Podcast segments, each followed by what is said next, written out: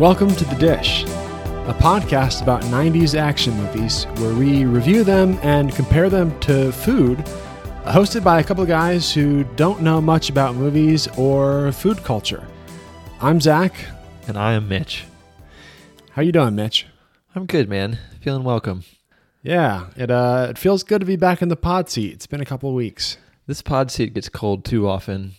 We're going to end up having a mountain of work ahead of us if we don't keep up with our like set release schedule slash recording schedule slash editing schedule. Yeah, the the to do bin is a mountain, and the done bin is very very small.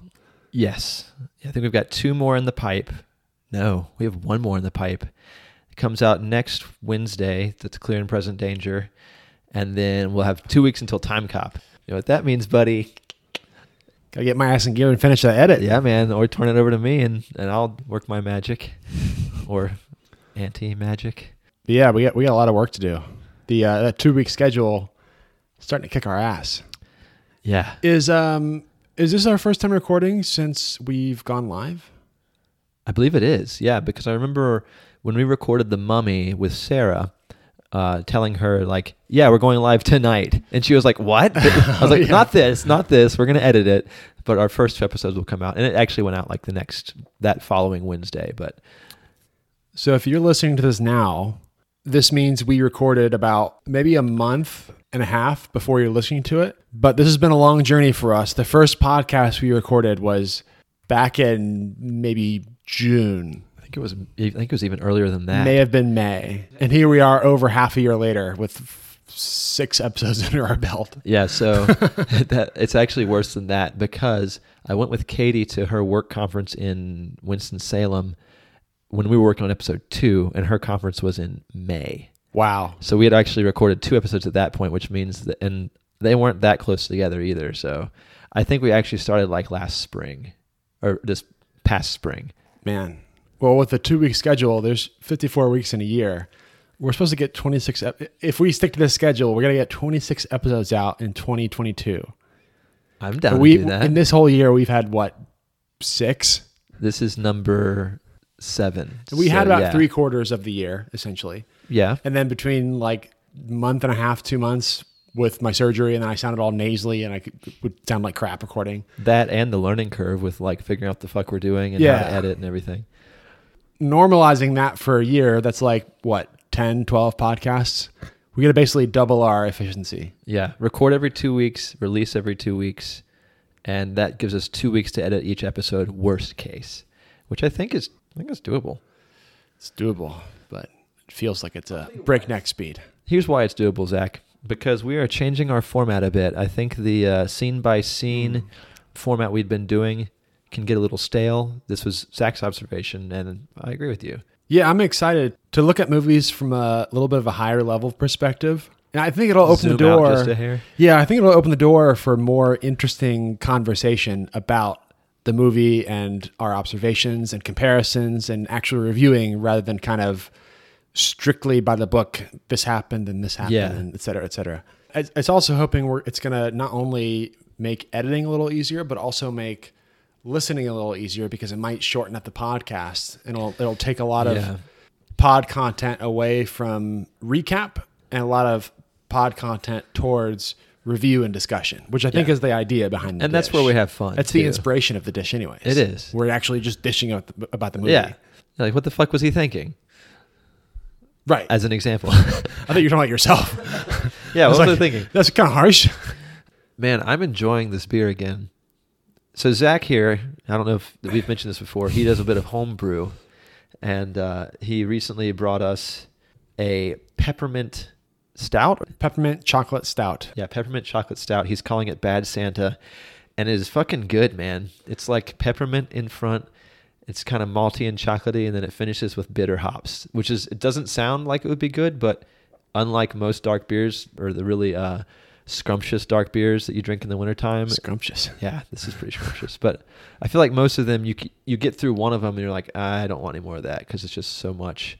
But the bitterness kind of resets your palate and lets you keep on drinking it. I really like it. Man, I am tickled Get that, going, dude. that you guys dig it. Yeah. And I'm happy to have been a part of your most recent batch Yeah, Mitch and I just wrapped up and packaged the last batch I made. It's it won't be ready for another couple of weeks, but it's supposed to be a chocolate milk stout, so really sweet. Got a pound of lactose in the whole batch. Great for those of you who are lactose intolerant. nice and creamy. Yeah, yeah, yeah. It'll uh it'll be a nice colon cleanse for our lactose intolerant viewers. No doubt. Shoot us an email at dishingthroughdecades at gmail.com if you want some chocolate milk beer. Yeah, we'll send you one. It smelled like a fucking chocolate factory, by the way, when we were making it. It smelled so good. I will say I have yet to feel a buzz from this beer. Do you know what the alcohol alcohol content is? You have yet to feel a buzz? I mean, I'm only like two thirds of the way through it, but it's about um eight percent. really, Yeah. Since this is a Christmas beer, it's kind of reminiscent of what do you think of Christmas? One of the things you think of is Santa Claus, right? But I figured the hoppiness kind of turned it into like a little bit of a spicy twist on it. yeah, I couldn't think of anything but Billy Bob Thornton and Bad Santa. I love that movie. Kind of a bad boy in that movie, right? Uh-huh. Speaking of bad boys, that's the topic of today's dish. It sure is, Zach. We are going to be bringing you guys Bad Boys, a movie from 1995, directed by Michael Bay. His directorial debut, in fact, starring Will Smith and fuck is the other guy's name? Martin Lawrence. Will Smith and Martin Lawrence. I enjoyed the intro. There, it's uh, Will Smith and Martin Lawrence are like driving down the road. Will Smith is whipping around some like nice, some supercar. It's a Porsche. It looks kind of like a Porsche. Okay. It's a 911 Turbo. okay. Probably one of the fastest production cars of the time. I think Will Smith said exactly that. He said this is the fastest Oh, production he car probably you could did. possibly buy. Yeah. And they're kind of like shooting the shit. Uh, Martin Lawrence is like spilling fries, and Will, Will Smith is like pissed at him. But He is eating a, a big fast food meal very messily in the passenger seat of a car that costs more than most people's houses. So I kind of get Will Smith's attitude here. yeah, for sure. I mean, he pulled over like a, a mom getting ready to scold the kid and tell him to walk to school. Yeah. So yeah, he pulls over, and I think he's getting ready to like castigate him for spilling fries in his car that's worth more than people's houses. Probably worth more than his house, Martin Lawrence's house. Oh yeah, I mean, we get pretty early on that they're partners, but they live very different lives. yeah. It seemed like Will Smith's apartment, condo, penthouse, whatever you call it, was way more expensive than Yeah. Martin Lawrence's house. I think that Will Smith is a trust fund kid. Really? Look, man, I ain't got no trust fund. Okay, see, for me, no job, no check. because they're, they're cops and martin lawrence is a family man. He's got like two kids and a wife. They live in a modest house. And will smith is just a bachelor who seems to have money lots of money. He's just a cop because he wants to be a cop. So yeah they're, they're driving along and they pull over. Yeah, and they start to get carjacked while they while they're pulled over. Somebody pulls up behind them. I didn't know if they were related to further plot developments, but it just kind of like a random intro where like random people carjack them. they randomly get carjacked because they're driving around in a nice car Yeah, conveniently I think it was Martin Lawrence that like somehow subdues them and turns the guns on them, or turn. They both act at the same time. Martin Lawrence and Will Smith. Well they do this thing throughout the whole movie. They're always bickering. constantly bickering and arguing. and there's many times throughout the movie where they use this to their advantage. so i guess it's just the way they are. I guess they're just always bickering. I found it kind of annoying personally but like they're getting this big argument about how he he's spilling food in the porsche and will smith isn't having it and does you don't respect my shit and all this all this time they're making a scene while there are guns drawn on them by these carjackers and they use that to their advantage in that they've distracted the assailants you know classic misdirection Yeah. and then they both you know they get the upper hand and you know you just pulled over a couple of cops you assholes Yeah, it's. I feel like that's a pretty common buddy cop movie trope. Yeah. it's like they're kind of like bickering wedded partners. They really and people get fed up with like watching it and they let their guard down and that's when they like strike like a cobra Shut up. It's classic misdirection. but yeah so they- they subdue these carjackers and immediately goes to intro credits which like did this seem way off tone Absolutely. It's like the most epic music you can imagine Yeah. for 95 and it's a whole bunch of like panoramic shots of Miami. It gives the feeling of a movie where like this is a saving the world level of of epicness that we're getting in the intro. And Yeah. I, I remember thinking like isn't this movie just about like two cops? well it was also like it would, I guess, seem more on brand, on tone if that music in the intro followed some like unbelievably high stakes, intense intro. Which, Oh, yeah. yeah, they got carjacked at gunpoint, but you never got the sense they were in real danger. And then like they got out of it in the intro credits. It was just like the most intense, high wire music, and it, it just felt It, way off. It felt like Armageddon level. Yeah. Intense. And I think what we need, like leading into that, like let that music continue into someone planting a bomb at a stadium or something. But instead, what we get is the antagonists are riding along in a van. We know they're bad because they're all a little greasy. They look a little, you know, roguish. And there's a greasy dude dressed up as a cop in the back of it.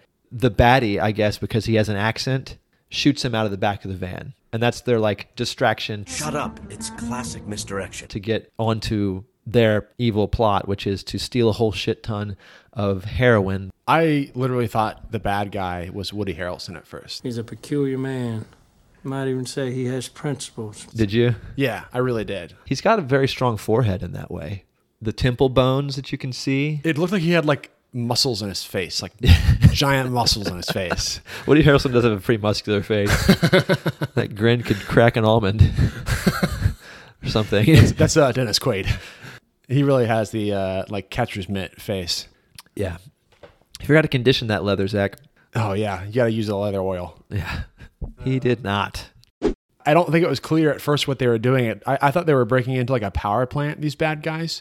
It was just kind of an industrial site, and it felt very much like The Rock. Totally. I had the exact same thought. Really? Okay, Yeah, yeah. they're like walking through in what I presume is underground. They're like breaking into a power box. Army crawling through tunnels Yeah, and stuff. yeah. Li- lighting They was the exact same. They are kitted the fuck out above SWAT team level amounts of gear going into this. Right when you see all the gear is when it says directed by Michael Bay. Right? yeah, I actually have right here real The Rock vibes. What do you say we cut the chit chat?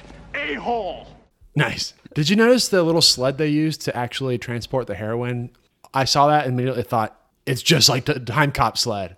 Was it I mean, no, it's very different. sled as a ma- as a mechanism? Yeah, rocket. They rocket sledded these drugs through a very convenient tube that goes from like the vault level of this place all the way to the roof because they come in through the roof, right? It's kind of a fun scene. The music is pretty intense, and they're like fighting against the clocks. I think they knocked out a security guard. Throughout this whole movie, they fit in every single thing that you expect from an action movie every chance they get. They drug the security guard with like a needle to the neck with sedative or whatever. Oh, yeah. And they have like MS Paint schematics of the building that they're using to get in, and they have a fucking rocket sled to take the to take all the drugs from the the lockup all the way to the roof and get it out. And they only have like six minutes to get in and out. It's an unexplained heist. So after they escape with these white bags full of dope, we get some exposition, I guess, where Martin Lawrence, who's playing Marcus, is having breakfast with his family, his wife, and a couple kids.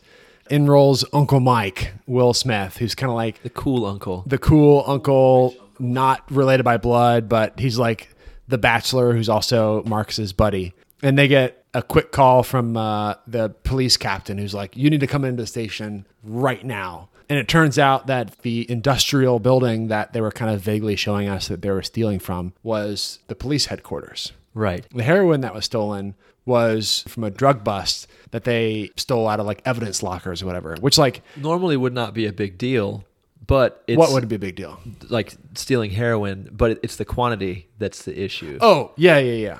And also from a police station. Yeah, like I mean, I guess you don't expect it right under your nose, right? So I guess they did a big drug bust with some huge drug lord because they steal like a hundred million dollars worth of heroin from this lockup. That was the plot of Bad Boy, the original Bad Boys, uh, Bad Boy. Was it? Yes, Wait, really? it was just Will Smith.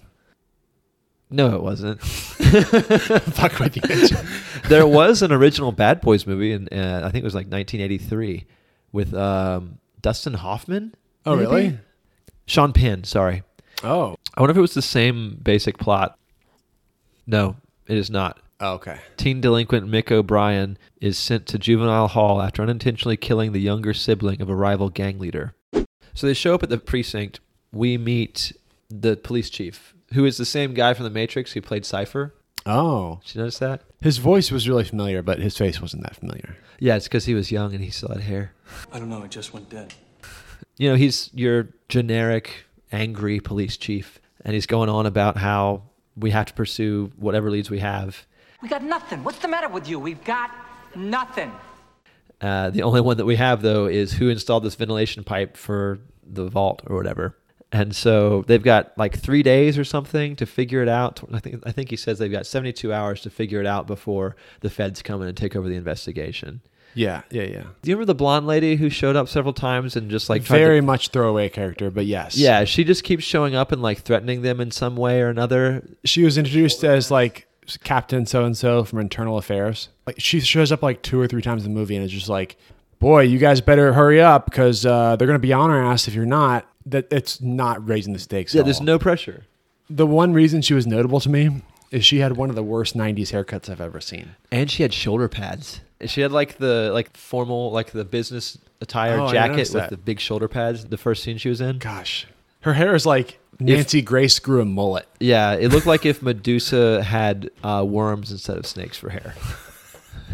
it's, not a, it's not a good. And it was a comparison. mullet. it was a mullet. Yeah. so they're going to pursue some leads. The only one they have is this one about the ventilation company that installed it or whatever. So they go break into someone's house. It's the AC contractor. Yeah, the AC contractor. They break into his house and they find a dead guy. So they've got no leads. And this is throughout the movie. Martin Lawrence's character is, I guess, supposed to be like comic relief. Uh-huh. Like his, he's constantly just blabbering, Uh-huh. kind of like I do. He's all he's all squicked out about the dead body. You know, he's he's not trying to deal with a homicide case. He's a narcotics cop. The thing about his comedy is that I can I could not remember a single thing he says because he says so much in so little time, but he's also saying nothing. I liked his performance in this scene. I did too. I liked his performance throughout most of it, but it's like it just couldn't be logged into my memory banks. A few of them actually stood out, like when they quote unquote broke in, which to be fair, they did. Oh, I tripped. The handle just opened? Right after I tripped, it just opened. Well, I guess they want us to come in. They were like announcing their presence. He was making a joke about like, um, we gotta we gotta say some white people shit, act like we're the neighbors. Oh yeah. He's like, do you have any? Uh, we're looking to borrow some brown sugar.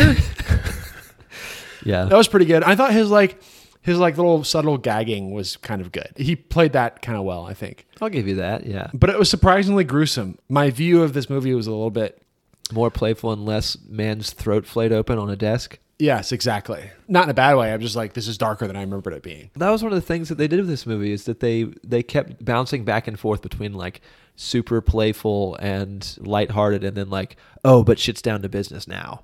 Many times it just kind of seemed like a harsh transition. Mm-hmm. You're left in the fun of one scene, and the next scene is like, oh no, we got to get be serious again. It's like, wait, I, I'm not ready to be serious again.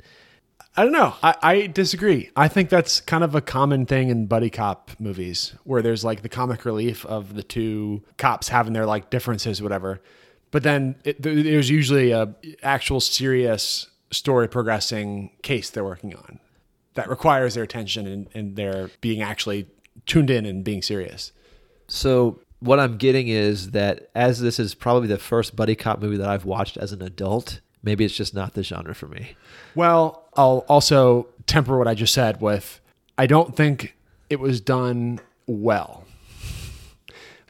Michael Bay is kind of a bit of a running gag. Yeah. Like it's almost a pejorative to be like, oh, like directed by Michael Bay when you see an explosion. This- Right. And this is his first movie. and it is so present in this movie. so like I don't think you're wrong, but I think that's kind of like a bit of a overarching tone in buddy cop movies. I got you. Is, is that back and forth between frivolity and severity? Yeah, yeah, that's a good way to put it. Well, they don't find any leads at this place with the d- dude with his throat cut. So Lowry, Will Smith's character, Mike Lowry, he's got a contact at a gym who is a working girl who I guess has her ear to the ground more or less because she meets some pretty powerful people, especially those who are newly rich. He asks her like, Customers? Listen, I'm, I'm not asking you to get in any wild shit. You know, just call me if you hear something. I think I will call you. conveniently her her madam sends her out that night to some dude who's like been chomping at the bit to get with some girls and she brings her buddy Julie, her friend Julie, with her. And when she gets there, he's got a big old brick of the same stolen dope that we saw in the, in the heist scene in the beginning. Of course, he's like the biggest fuck boy ever. Th- that's the vibe I got. He's a, yeah, he's a real piece of shit. Yeah, yeah, would not want to be in that man's presence. So the dude that that they go to see, this client, his name is Eddie, and it's revealed here that he he's an ex cop. In the beginning, when they first go to the police precinct, they're like, "It's a mole. That's the only way that this could happen." We find out it's this guy. While he's with Max and her friend there, our leather faced uh, big bad shows up and is pretty pissed off because he stole the dope from their like heist. He stole the stolen dope. Also, he thinks that this girl Max might be like talking to cops, Good intuition there. and he shoots her. Yeah, he shoots her and he shoots Eddie too, doesn't he? Uh, It's it should be mentioned that Julie, her friend, went up to use the bathroom when when these baddies came in and started popping shots, and so she witnesses the whole thing. They see her up in the balcony and they chase her onto the roof. She ends up jumping off the roof into a pool and gets away. She like climbs out of a window and then scrambles onto the roof. This is we've reviewed seven. This is our seventh It's our pod. seventh pod. We have had three chase scenes on roofs, I think, so far. We have. What the fuck? I Is there something about '90s action movies and roof chases? I mean, the roof is where you want to be, dude. the roof is on fire. Like the roof is literally like the worst place. There's no escape. There's nowhere to go. Yeah. Like you're gonna get cornered. I don't know why. Maybe it's easier to shoot on a roof. We watched the movie, a '90s movie last night where there was a roof chase. Yeah. You, you're Not so Bad right. Boys, a different movie, unrelated to the pod. Completely but 90s unrelated. movie. It was uh, so I married an axe murderer with Mike Myers. Yeah. And it, in the in the penultimate scene of the movie, they end up on the roof. It's a big conflict on the roof, and Zach and I both turned to each other and we were just like, "90s trope." It was so far we have Patriot Games, Bad Boys, and then there was another one. But I, I'm it's, I'm blanking on. it, I think it's one of the ones we reviewed. was it um, Clear and Clear Present and present danger? Well, I don't think we counted clear and present danger, but clear and present danger ended up on a roof at the end. Right. Whenever he jumped onto the helicopter. I don't Yeah, think we even was on counted that one. Wow, our hit rate with roof chases is like nearly 100. percent Yeah. It was Timecop. You're right. It was Timecop. Wow, four movies. Four out of the Four out of seven, that we reviewed roof chases. have roof chases. yeah, I don't know what what's what is with that. It's very, it's very weird. I know.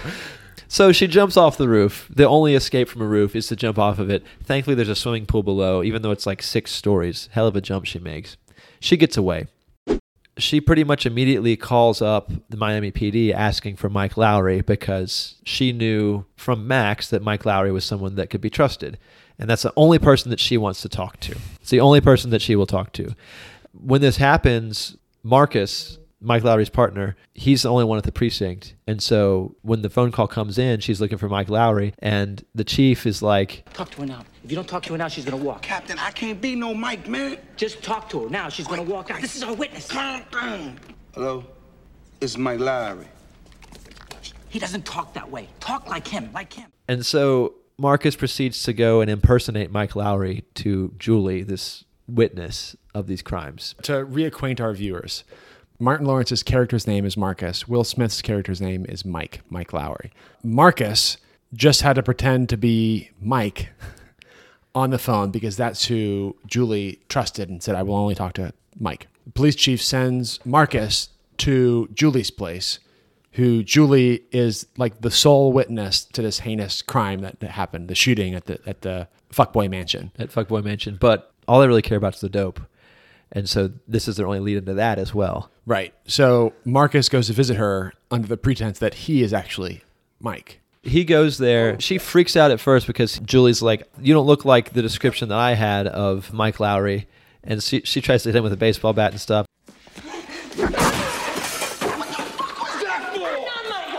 And he's like, "All right, fine, I'll just leave." Oh, I forgot.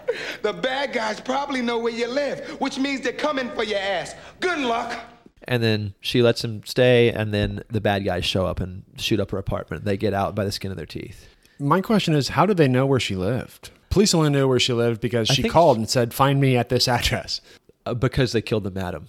So you think they can like tortured her and extracted information or whatever. I've got plans with Julie. She's your roommate, right? Yeah. Oh wow! Which did you notice that one of these bad guys that's coming to shoot the place up looks just like Pedro Pascal?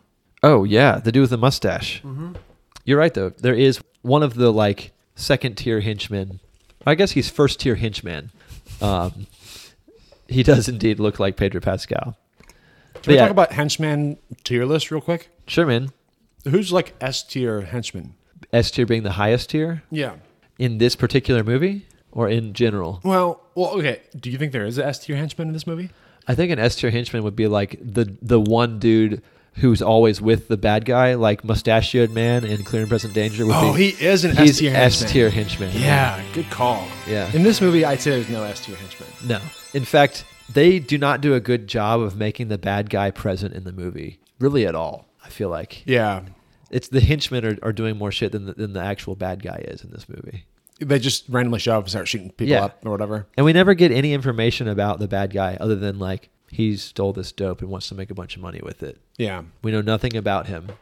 God, that's such a good call that that mustachio guy from Clear and Present Danger is an S tier henchman. He's his situational awareness alone Yeah. gives him that rank. He had two pivotal moments in that movie with like the motorcycle thing where he Yeah. like took over And then shooting up the room, yeah. Oh yeah, man, legendary henchman. Truly. Should we make a uh Henchman tier list. yeah, henchman tier? yeah, I guess uh we need some sort of metric with which to measure henchmen. Since we're doing action movies, there are always henchmen. Maybe we should do that at the end of each season. Is like have a henchman tier list. Henchman tier list recap. Yeah, yeah. I love it. I think we've already got a big uh, insight into who the S tier one will be, but Yeah. Oh, only one per tier. Oh no, that's fair. We, we should be able to put multiple per tier, but maybe there's like Maybe we can't. We can Grand crown, champion Henchman. Yeah, we crown one of them as the best henchman of the season. yeah, yeah. Because this movie is all like tier two henchmen. None of them give the bad guy counsel. I think the only reason that we know that they're in it is for some money with this big old drug deal they're trying to make. They're just dudes with guns who do the bad guy's bidding. And we never actually know what the bad guy's bidding is except for like one or two times. they give chase or fly into a room and start spraying machine guns everywhere or whatever. Like they do here in this scene. They show up at Julie's apartment. They shoot up the place. Yeah. Marcus playing Mike and Julie escape, but only barely in his like you know family wagon, his Volvo or something, and the bad guys get the the plates of his vehicle, his personal vehicle, which to me was a huge red flag because one of the issues I have with this with the next little bit here is that Marcus takes Julie to his partner Mike Lowry's apartment, posing as Mike Lowry, and proceeds to be like, you know, you, you're not willing to go in protective custody, so you can stay here with me. Yeah, my, my, my place. My place is. No, hey. I- I- I- right, right. My place. Yeah, nah, my place. Yeah, my place is shit. Pretends to be Mike Lowry. He keeps up the the front. Yeah, he basically drops her off. He drops her off there and Yeah. then goes home. Which by the way, I loved like this is another scene that you might have thought he was like blabbering or whatever, but I love the whole scene where he's like, I'm just gonna walk and turn turn on my light. And then he like starts tripping over stuff. He's like, oh, I totally knew that was there. I just tripped to my own feet. Like, where's that? And like, trying to talk his way through why he doesn't know where anything is in the place that's supposed to be his apartment. It's funny you say that because um, I have go to Lowry's pad, which is nice. Martin Lawrence is insufferable. Oh God, I thought this was so much fun. I guess we, I don't know. Maybe I was just in a bad mood when I watched this movie. And then the, actually the voicemail comes on, which is like some girl with a sultry voice that's like looking for a booty call, and he's like trying to muffle that up as she's like trying to get Yeah. comfortable and everything. They do all of the little embarrassing moments that they can, any chance they get. He drops her off there, makes her comfortable. He gives the concierge instructions of what to do and who to call if anything goes down. And then the next morning, Lowry, the real Lowry, Real Mike. real Mike, meets up with. I keep miss- Marcus. Marcus, Mike Lowry, Martin Lawrence, Marcus, whatever. There's too many You can call him M&M if you want. M&M as the, as the Mike Mike, and Mar- Marcus. Mike and Marcus, yeah. Just use M&M for uh, a mind palace of Mike and Marcus. yeah. Okay. So they meet up the next day. M&M, Mike and Marquez. They meet up at well, I don't know if this is the precinct, but they meet the police chief who's shooting basketball on a, on a basketball court. I feel like it, their police building must have a lot of facility going on. It always felt like some big industrial building. Yeah, in this basketball court, the chief is, of course, playing the tropey, angsty chief and just kind of yelling at them and telling them to do shit. Hey, do you want me to yell at you? Because I can do that. Missing a bunch of basketball shots. I was expecting him at any point to just yell out "white chocolate" like while he heaved oh my a God. shot and clanged off the backboard. The point of the scene is this like switcheroo where Marcus is pretended to be Mike for the sake of Julie being comfortable is exhausting for him because he has a wife and children that this lifestyle does not suit, let alone like having to basically sleep over at a partner's place and hang out with his girl. He's like, I gotta get out. Like, real Mike, you take over. Like, I'm switching. The chief is like, no, no, no, no. You are Mike Lowrey. You be him. That's what you are. You're him. You're him. I don't want to hear it. You're him. And you, you, you are you. You be you, but not in front of her. You're him. You're you. And then he and then he bricks a shot. yeah. I I don't know, man. Is First of all, I don't see why they couldn't be like, okay, like we got to be honest. We're gonna come clean. Yeah. this is actually Mike. Right. We were running. Sh- Mike wasn't around. We don't know where he was. we need to but, get to you to make sure you were safe. I don't know why they had to play this game. Like, That, that's the, I'll just tell you right now. This, this is the biggest problem I have with the movie is that it's all based on a lie, and for whatever reason they don't choose to change it until way later. They just keep on going with it. I think it was just to let Mar- Martin Lawrence act like some Will Smith esque character. Yeah. It- well, at least as far as their acting characters are concerned. Like Marcus is a, a family guy. He's you know he's goofy and he's weird. And Will Smith's character Mike Lowrey is like you know a bachelor, a playa. And I guess it was just they wanted to find a way to perpetuate Martin Lawrence and his comedy in inhabiting those shoes for as long as they could, and and just kind of like relishing in that awkwardness. Yeah, but like th- there could have been more reason behind it. You know, like Yeah. because she was the witness, but it wasn't like she was on the verge of a mental break and they needed her to feel comfortable with not switcherooing who she was like being protected by. Yeah. they just needed to protect her. They weren't like trying to extract information from her or whatever. If they switched the story up a little bit, then that could have been solved. Here's how you do it. Maybe it was a friend of Mike's who was the person who called Max in the first place, did it for Mike on Mike's behalf to get information. And then that friend is the one that Max trusts, and that friend gets killed. He's dead. And at that point, you have to impersonate him in order to get Julie to trust you. It's not like, oh, he's just not here right now. No, he, he's fucking dead. So there's no way that you can't impersonate him to get her trust. Like you have to do it. Yeah. Why not just do something like that? I mean, I don't know. It's a plot hole, but I don't see it as like a massive gaping issue that ru- sours the movie for me. It's gaping for me, dude. Oh no. Consider it gaped. You can't unsee gaped. No. Interestingly, most of the people who were uh, involved with the production of this movie hated the script, Really? including the director, including Michael Bay. He hated it from the start, and he brought in a couple of writers to do a rewrite. And I don't think they improved it that much, but um, he implored Lawrence and Smith both to improvise like throughout the movie, in trying to kind of like let their comedic prowess fix some of the shittiness of the script. Mm-hmm. This is a movie that I feel like in 1995 probably came across a lot better than it did to me now in 2021. Yeah. There's a, a number of kind of misogynistic and homophobic jokes. At least one homophobic joke throughout that like Yeah. just reeks of 90s insensitivity. Indeed. So they lie to Martin Lawrence's wife. That's the next step here. You got to lie to the wife. We're going to let actual Lowrey watch Marcus's kids and, you know, stay with the wife, make sure she's safe and all that. The reason being is because, as you mentioned earlier, he kind of flashed his ass as he was driving away, and they m- maybe saw his license plate. Yeah. So they want like some kind of protection for Marcus's family. Yeah, that's kind of that was kind of where um, I was kind of screaming in my head watching it. I meant to touch back on this when we were talking about that, but like I guess in '95 it wouldn't have been as easy to find someone's information, but I would have been shitting my pants knowing that these murderers had gotten my license plate and that they were coming for my family like immediately. I would I would have them out of the fucking house like that night. I'm I'm not I'm not fucking with that Yeah. and yet he's like kind of nonchalant about getting back to his house and then he's willing to let his partner stay there i get it he's, he's like a really great friend of yours who you trust en- entirely but i would just not have him staying at the house Get him out of there. Mm-hmm. Yeah, I agree. Keep him at the precinct or somewhere else that's not targeted. Yeah. basically.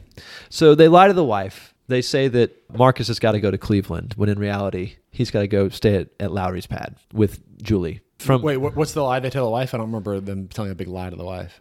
oh nothing, just uh, the whole premise of this movie. Well, like, what do they tell him Marcus was doing? Cleveland. I have never. Hey, look, woman, okay? Now, I done told you, okay? It's a federal subpoena. Oh, that's right, Cleveland. Okay, they they tell her Cleveland. Yeah, okay. I just don't see why they couldn't tell her the, the truth. I don't either. That's that's the other place. Where this really makes no fucking sense to me. The problem with their marriage was like he doesn't spend enough time with her. But if like his boss is like, look, I haven't given him a choice. I told him he has to do this or else he he's fired. Right. And he has to do this thing. Yeah. It would have put her on edge, and maybe that was the calculation. But like, run it by Marcus. My, my only thought into this is that Marcus is missing out on his quality time. We know this from the beginning of the movie. He's he's not getting any. His bounce wow wow quality time. Yes. Bounce wow wow. his quality time with his wife. He's missing out on his quality time, and I think that he's so terrified of the prospect of not getting any quality time in the near future that he's sure as hell not going to tell his wife that he's got to go stay with some young, hot material witness at Ma- Mike Lowrey's bachelor pad for four days. then that's the only thing that makes sense because if you marry a person, you should be able to tell them fucking everything, right? Why why would he not be able to tell her that? Like, listen, babe, I'm really sorry. There's a material witness that will only trust me because I got into this shitty situation, but I'm in it now. I've got to do this. I'll be there for four days. I'll touch base with you every day at this time. Like, it's so easy to make this work. Should I should I role play back? Sure. Well, you're just never here. It's just me and the kids, and you're always in bed after I'm asleep. You get up before I'm awake. It feels like all you want is just sexy time. you just want sexy times. Just just some quality quality time is what I need, babe. Don't babe me. I promise after this, I'll take some time off and we'll go on a vacation. As long as it's somewhere in Mexico. The the point is this is a time bomb that they don't have to set. They could just, you know, diffuse it right here before it's an issue. And they don't. They choose to lie instead. And I hate that. We go to Lowrey's pad, and Julie's can already tell that things don't add, add up quite well. There's like a shrine to actual Mike Lowrey there, like tons of pictures of Will Smith, like on on the walls and on shelves and everything. And he she's like, Because, I mean, when I saw it, you know, it was like the whole wall. I thought maybe there were, you know, pictures of your lover. Of who? I thought that, you know, I thought that maybe you were gay. There's a sculpture of him made out of like spam and and olives for eyes and a carrot for nose. It's got a hole in the back. oh my god! Wow. Okay. I will say this is one part here where Martin Lawrence really made me laugh because he he was like saying like some cheesy shit about how he's very into women and whatnot, and then he walks off and under his breath he's like, Gay. I was, I'll change the drapes in this motherfucker. Yeah, this whole kind of very interstitial bit, it was just to kind of work up the very different uncomfortable lives that they're leading with Marcus being single and Mike being like a domesticated husband. Right. So there's this kind of montage and it's up in the tension a bit between them. Yeah, that's a good point. So Mike is at Marcus's house and he's telling these kids these very inappropriate stories about like they rescued these hoes after they shot these dudes in the face, and the, but the kids are gobbling it up.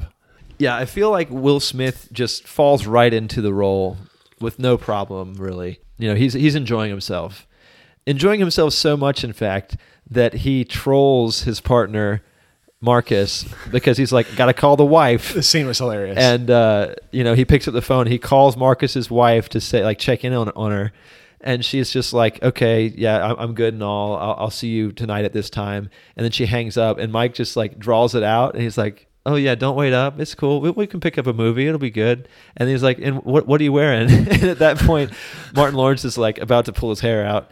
he like yanks the phone from from Mike, He clearly just trying to get under his skin. And it's it's having like this very additive effect where Marcus is like it's starting to really wear on him, and you can tell. Yeah, he, he planted the seed here of of this paranoia that that Marcus um, really buys into. So after after that uh, scene where Mike is like goading Marcus with that phone call, Mike talks to like an admin assistant or whatever at the precinct to look into like the the fuckboy from Fuckboy Mansion because he was an ex cop. So she he wants to pull up his file. Right. Excuse me. You're always excusing this pod, Mitch. Thank you. Perpetual excuse. So he's talking to this admin assistant who is like a, a Marilyn Manson clone. Brian Hugh Warner, known professionally as Marilyn Manson, is an American singer, songwriter, actor, painter, and writer. His stage name was formed by combining and juxtaposing the names of two opposing American cultural icons, in Manson's case, actress Marilyn Monroe and cult leader Charles Manson. She looks just like her. She does. Even down to the beauty mark. And I think she's like not able to get in. I've tried three times. Yeah. I guess when they um, hire their admin assistants, they're like, Do you have any celebrity lookalikes? Do you have breasts?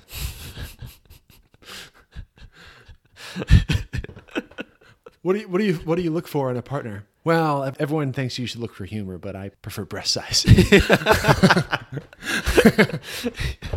This next scene when they go to his house, I have written down they both go to Mike's pad. It's a fun time. Wait, Marcus and Mike or what? Marcus and Mike, they go to Mike's pad. it's a fun time. Yeah, I like it. and and this is the point where uh, Julie meets Mike, and there's like the obvious sexual tension going on. Mike and Marcus both go to Mike's place. Julie is, of course, there because that's kind of like the safe house. It's a really fun scene because this is the first time Mike has been in his place since Julie, the witness, has been in there. And she's also been in there with her two dogs. He keeps like referring to his place in, I guess, like the third person as someone who doesn't live there. It's like, oh man, like, uh, it sucks that a dog pooped on your carpet. And it's like, oh, is that a stain on your rug? like if I lived here, I'd be pissed. Yeah. This was this was my, my favorite like comedic scene of the movie. I think it, it was pretty great. Will Smith's passive aggressive nature towards his yeah, partner here. Yeah. And I think while like Will Smith, Mike was like in the bathroom or something, and there's a knock at the door, and it's a female voice, and so and looks like a call girl, She lets herself in and starts taking off her clothes. and like calling out for Mike, right? Yeah, And yeah. then so Marcus goes up. She's like, "Who the hell are you?" And he like tries to get her to leave, but she's already like half naked at this point. And but he like shoves her outside half naked. And this is in full earshot of Julie, who still thinks, I think, Marcus is Mike. And so she's getting these crazy kind of like mixed messages throughout the whole movie, really. But this is maybe the strongest one. Marcus tells Mike that some girl Yvette came by, and this was one of the funnier scenes to me too. That this exchange of like Marcus is like, "Who the hell was she?" Mike says, "She's a masseuse." Marcus is like, "What?" Mike goes, Yvette is a masseuse. Hmm? she massages shit. She told me. Julie's like, "Are there going to be any other hysterical half naked women I should know about while I'm here and y'all are gone?" Will Smith's like, "Yvette was naked." Titties were out a little bit. You threw Yvette out naked? Right after this, Julia's like, "We're going to some club, right?" Because earlier in an earlier scene, I believe, she had identified one of the baddies in some mugshots, and so they figure out like this dude operates out of this club called Club Hell. We're gonna go there and and you know see if we can knock some heads and bring him in. And so she's like thinking that she's going to go with them, and they're like, uh, "No, this is police business. You're going to stay here at the house." And so they go to this club. By the way, can I just say that this place looks fucking awesome? It looks like a really fun time. This giant, like warehouse sized building, but it's like Greek architecture. And there's just like awesome metal kind of gothic decor everywhere. It's like in the movies where a cult operates out of a club. It's like that club. yeah. It was only a few steps away from being like a cyberpunk club. Oh, yeah. You know? Yeah. They show up at this place, and right before they do, for some reason, the bad guys have decided to bring a big van full of ether to this place, to the club. Like, in a previous scene, we get the big Leatherface bad guy like headbutting his chemist because they're having trouble cutting the heroin because of the environment or whatever, and they're using ether, like super flammable ether in big keg sized barrels with big red labels on them. And they've decided for some reason to put like a dozen of these in an ice cream truck and park it out front of the club. deal, okay? You stay put. Anybody tells you to move, don't. I don't care what they say. Tell them you're making a delivery for Mr. Fouchet, okay? You got it? You got it, Frank? Frank. Uh, It's ether. It'll explode. You dope. It's very important that they do this. what? That makes sense. It's the MacGuffin ice cream truck. So yeah, at some point, Marcus has got to break the seal. I don't know if he's even drinking, but he, he needs to go pee, and so he's um, taking a leak at one of the urinals, and uh, it's one of those situations where my spidey senses were immediately tingling, but Marcus's weren't because it's a profile shot of him taking a leak. You see that there are about ten urinals, and the guy comes up and takes a piss in the urinal right next to him, and there's not the little divider, the privacy dividers. Big red flag. Like that's that's that's urinal etiquette 101. Leave at least one urinal between the next guy peeing. Yeah, Marcus doesn't seem to realize the oddity of a guy coming up right next to him and peeing when there's like so much urinal real estate. Another guy comes in and he gets like attacked from both sides basically. He gets like a bag thrown over his head. But somehow he's able to kind of fight them off. He kicks one guy and is able to rip the bag off, knocks one of the guy's heads into the urinal. Which did you notice? the disgusting fucking water in the urinal. I figured it was someone that needed to see a urologist really badly. or someone just took a shit, like a really liquidy shit in a In urinal. a urinal. It was really gross. It was really brown. for for the as cool of a club as this was. Its bathrooms were disgusting. Oh yeah. The the mirrors were like all fogged and dirty. But at the same time, like the one wall of the bathroom, the one that like goes into it, I guess, was also the aquarium that you could see from the bar.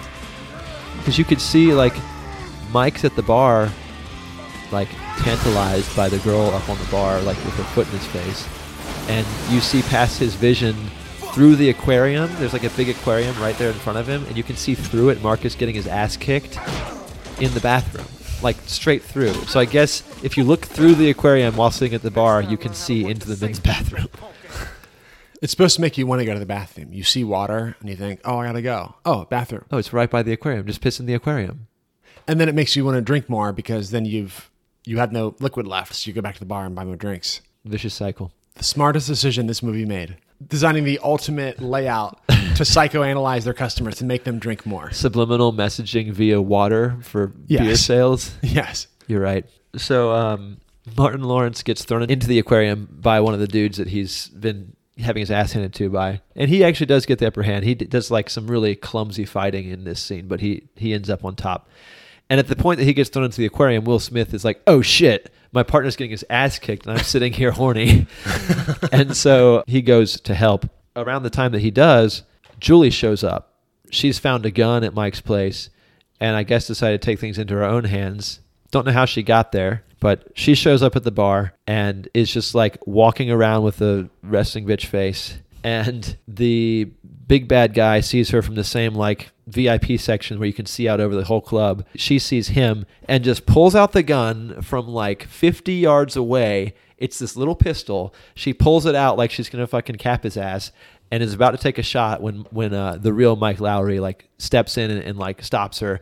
She fires off a shot into honestly what looked to me like the crowd, but they don't, they don't address that, and uh, shit hits the fan. Everybody ducks down. Everybody's rushing out. They're rushing out. The bad guys are rushing after them. They run out and decide to take the ice cream truck full of explosives. This looked like this is basically like the ice cream truck from um, Twisted Metal. from Twisted Metal. Yeah, dude. it just needs um fucking sweet tooth on the side of it. Oh yeah, good call. I forgot about Sweet Tooth. Man, and that like flaming bobblehead on top or whatever. Yeah. It the fire might as well have had that with what's to come because they take off in this explosive ice cream truck. Marcus is driving. Julie's standing up in between them. Mike Lowrey, Will Smith, is in the passenger seat, like telling him to drive faster constantly. They're getting chased by two of the tier two henchmen. It's just bickering constantly. Like they're, they're everyone's screaming the whole time. Like there's something about the action scenes in this movie that didn't feel right to me. and I couldn't put my finger on it. Did you get this at all? Only for a couple. This one and others, not really. Okay. There was something about the way they were like cut together or, or something where it's almost difficult to follow the the progression of them. Hmm. It makes it not hard to watch, but difficult to understand what exactly is going on. Is it the rapid cuts? I think it was the rapid cuts and like a lack of real continuity between the cuts. I did notice a couple times where between cuts, for example, I don't think this actually happened, but like somebody gets into a car from one shot, and then the next shot, the door starts to close, and it's like, whoa, wait, he was already in the car before. I do remember Yeah. a couple things that didn't quite line up from cut to cut. a little bit of sloppy, Yeah. sloppy execution. But anyway, they, they're they're on this chase. They're being chased by a muscle car with two baddies in it, and this ice cream truck full of explosives. The uh, the dudes in the muscle car start shooting at them, and they're freaking out. Like, what do we do? So Will Smith is telling Marcus to drive faster, faster, and he ends up driving onto a, I guess, overpass or something that's under construction. And uh, he's like, "We're running out of road. We're running out of road. Think of something." And so Will Smith starts chucking barrels out the back of the car and shooting at them, shooting the barrels Of ether. of ether. Yeah, and this is where the Michael Bay ness starts. This is like the first of like four times that the barrels are used in this movie. Oh, many, many times, yeah.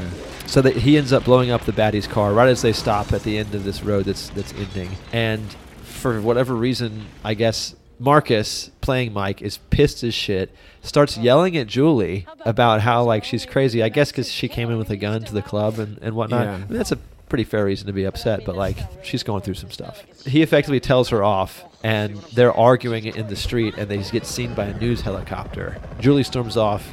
The real Mike Lowrey comes over and comforts her. End of scene. I liked Marcus's gesturing to the helicopter.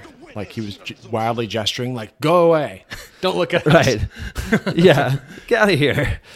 This next scene was kind of weird because they didn't really explain what was going on. It just seemed like they kind of like stood up, kind of proverbially shook off the dust, and then walked into some like Middle Eastern bodega. Yeah, that was strange. I guess she was insisting on getting shampoo. Julie was looking for a shampoo, and Mike and Marcus. The, the scene is kind of useless. Like the this is really weird to me. The, the store clerk sees that they have guns, is maybe a little bit bigoted. Anyway, he pulls out like a gun from behind the counter, Freeze, mother bitches! tells them to freeze. But this this whole scene really culminates in Will Smith pulling out both of his guns and pointing them at him. And it seems like that's the point of the scene because it's such like a thumbnailable screen grab for the thumbnail of the movie. It's like This is just for the trailer. both guns being pointed at the camera and him saying like You Freeze, bitch. Oh, shit. I'm fucked. Now back up, put the gun down, and give me a pack of tropical fruit bubblicious. And some Skittles. That was that was improv by Will Smith, or at least it was his idea. Oh, it was really? not in the original script. Oh, script. that's yeah. fun. Yeah, I guess the guy thought he was about to get robbed because two black guys came into his building or into his store. Like they, they weren't brandishing guns, but he noticed that they had guns on them. Yeah. But still, it's like really, I didn't like it. I liked the humor, but I didn't like the pretense. Yeah, it was just weird, cringy, and felt like isn't there some kind of like pathos in filmmaking that every shot and every scene should have like a purpose? Yes, I believe so. And I think you can make the pretty strong argument Michael Bay breaks that mold, but this scene is like especially egregious to that. There's no point. If you go bald, just get it and let's go. Jojo. He is a chemist. It's entirely too much heroin and too much ether for just nobody to know nothing. There really isn't. But at the same time, that's one of like if you look up fun facts about Bad Boys, all the sources talk about this scene.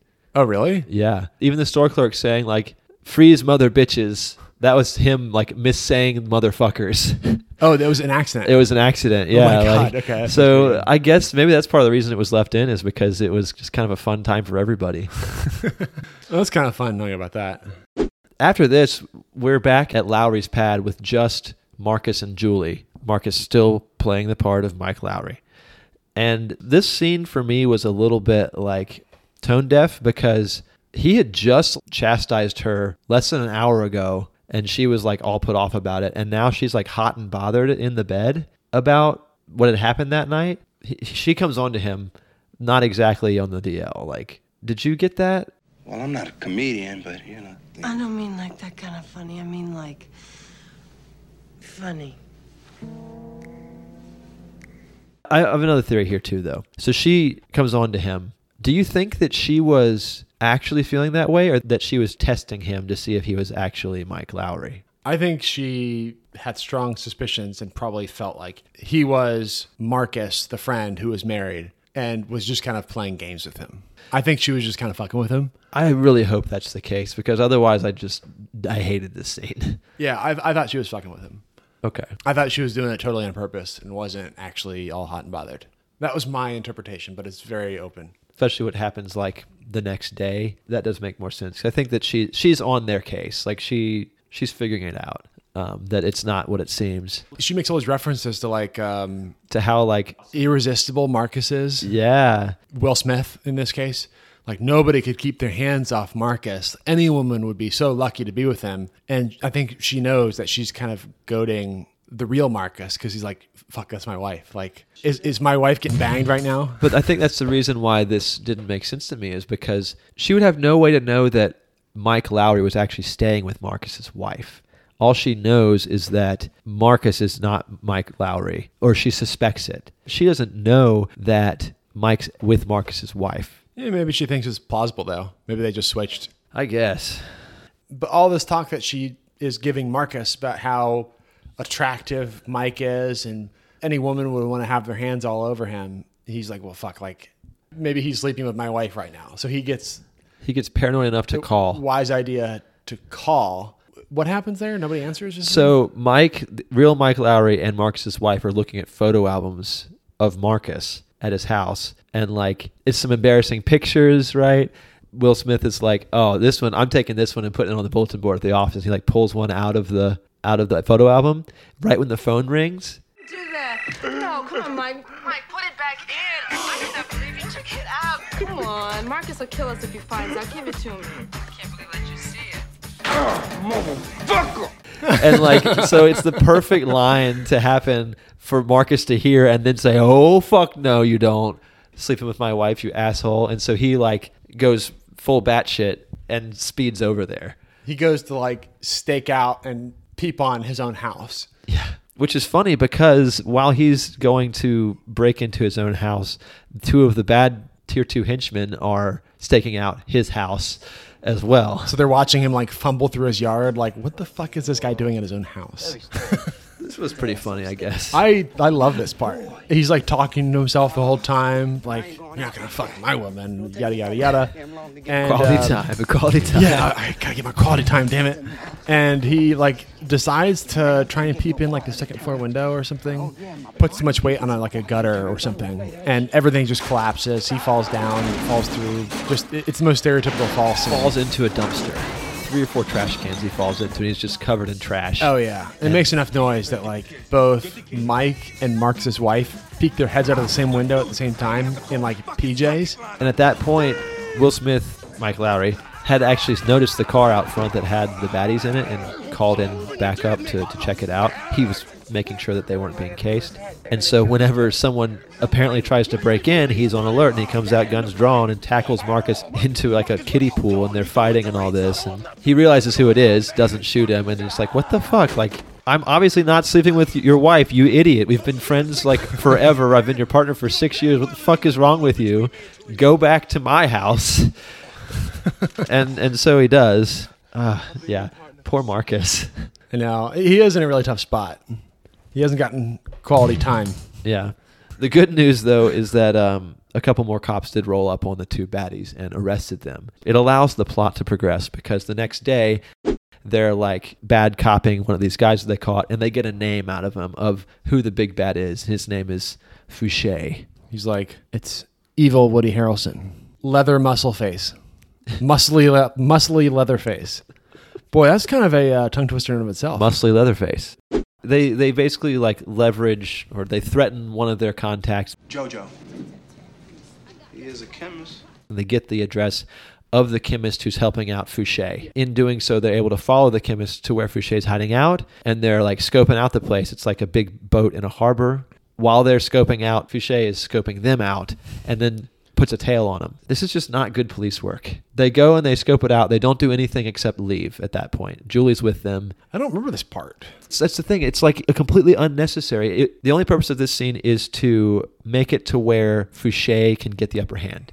It's just cat and mouse, back and oh, Okay. forth. They get the line on Fouchet, Fouchet gets the line on them. And then they go back to Lowrey's pad. But I guess while they're on the way there, Marcus's kids are watching TV. Oh yeah, and they see the clip of him waving the helicopter off after the after the chase and blowing the bad guys up with the ether barrels. Mom!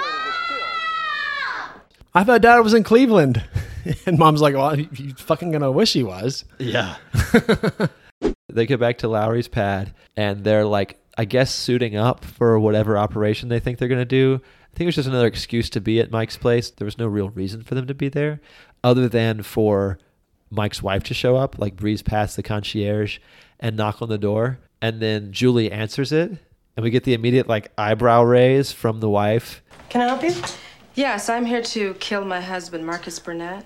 And that'd be the tall one or the short one? The short one. Thought so. Chet ringing the. Oh! Bang! Um, Theresa. Uh, let me get your husband. Marcus, get over here. Hey, it's you. it's you, my wife. This was my second favorite, like funny part though, because uh, when Will when when Mike comes out, he does the like basically gasp and covers his mouth with both hands. You got Your new little girlfriend? Oh, shit. oh, oh, oh shit, What did I walk into? yeah, Julie's walking out. This is one scene where I will give it to you that um, Martin Lawrence did the whole babbly thing that didn't really work that well, in my opinion. At least not for my humor. To try to explain the situation to his wife. I think wife. if you look at it from the perspective of a dude who like really sticks his foot in his mouth whenever he's like pissed off his wife, and there's kind of a like power play going on there where he has no power at all. I kind of get it, but I agree. would that be called subplay then? In that case, Maybe subplay, yeah. She's the dom. She is a very um, confident, no frills sort of woman, though. Like she's like, you might as well keep that wedding ring, in your pocket, as far as I'm concerned. He sticks his foot in his mouth, tries to tell her that's a material witness in the end, but she's she's like, fuck this, I'm out, and and storms off. Finally, the truth is out. So Julie storms out, and Lowrey goes after her. Marcus's wife storms out, and Marcus goes after her, and they both end up in the elevators going down to the first floor of of Mike's uh, complex at the same time, like trying to get the, the respective women to stay. And as they come into the lobby, who's waiting for them, Zach? muscly Leatherface. Yeah, it sure is. Wait, muscly Leatherface Woody Harrelson. Did you get video game vibes here?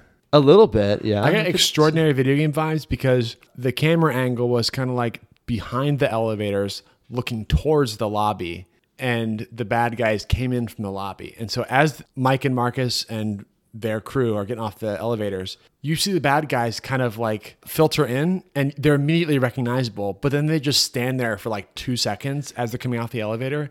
And it felt like one of those video game things where like it's a cutscene that you, you're ready to walk into and you can just avoid it if you turn Oh, yeah. around.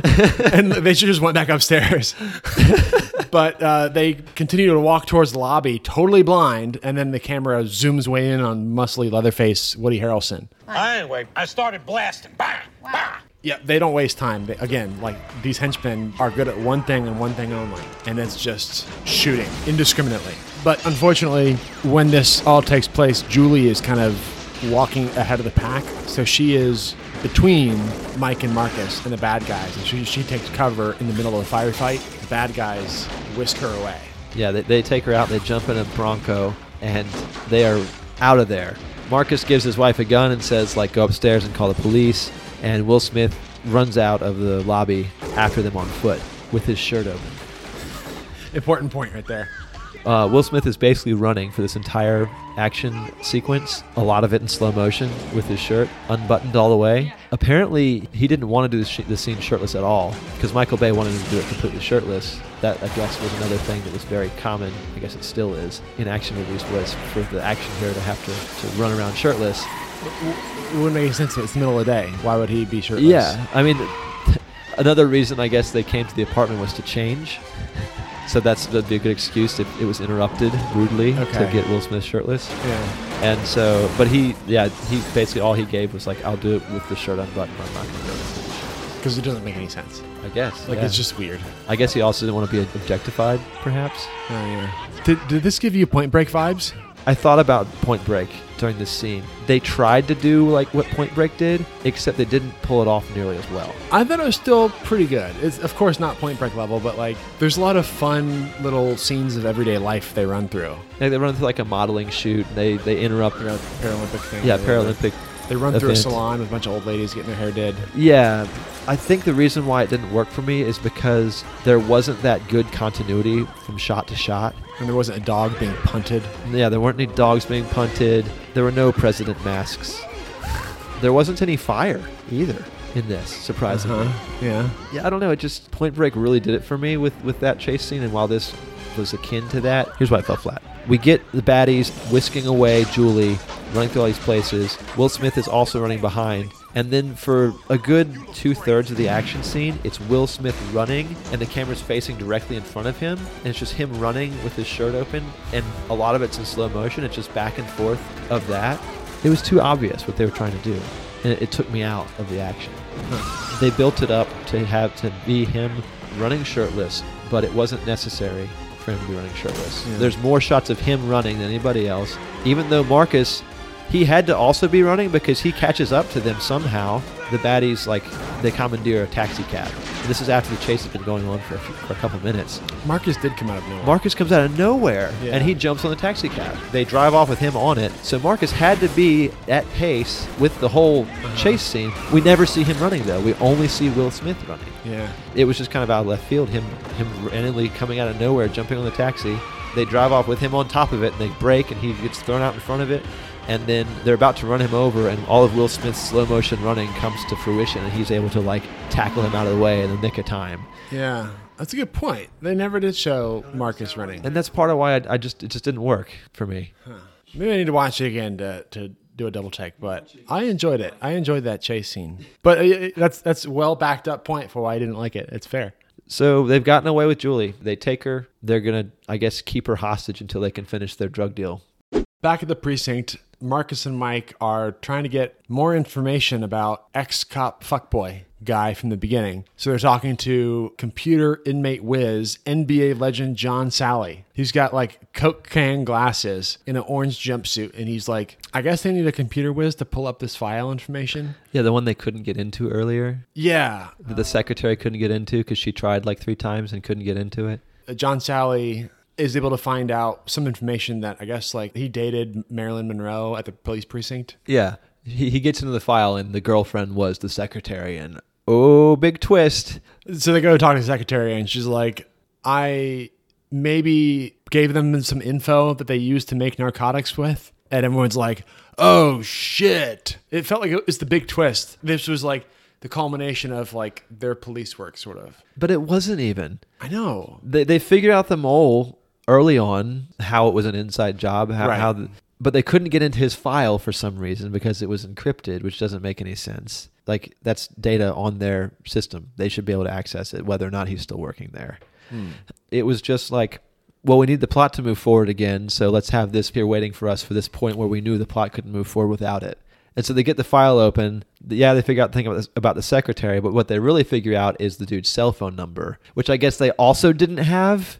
And so they call the cell phone, and that's how they're able to like track him. Well, that's the other thing because this guy was killed by Leatherface earlier in the movie. So why is another bad guy's phone number on his file? Who knows? Well, that and why does why does uh, tier two henchman still have that other guy's cell phone? Yeah, I don't know. It doesn't make sense. It doesn't make sense. But they sure do get the GPS on him. It was like some sort of uh, Tom Clancy, Jack Ryan esque Very much so. scene where they're kind of like honing in on the phone signal. They track that they are headed or arrive is an airplane hangar with all sorts of different airplanes and cars and everything. They're loading up all their swag and contraband into a plane. There's a white suited drug lord with his Shelby Cobra that he has brought to the hangar. I guess the situation is that Leatherface has found a buyer. The buyer is this swanky white suited drug lord. You can say like Pablo Escobar type. Yeah, I guess he's just about to leave the country right now because he's got his custom sports car that he's loading into a plane in this hangar. It seemed a little bit rushed. All this information is coming out of nowhere. Like this guy Yeah. didn't show up until just now. Right. So it kind of left it feeling a little like hectic, I guess, which kind of is effective in that sense. Like all this sh- new shit's happening and they're just rushing. This last 20 minutes of the movie felt super rushed to me. Like they get to the hangar and they're like, there's no time, there's no good approach. Let's commandeer this airport trash truck and crash it through the wall. I think maybe it was me being generous saying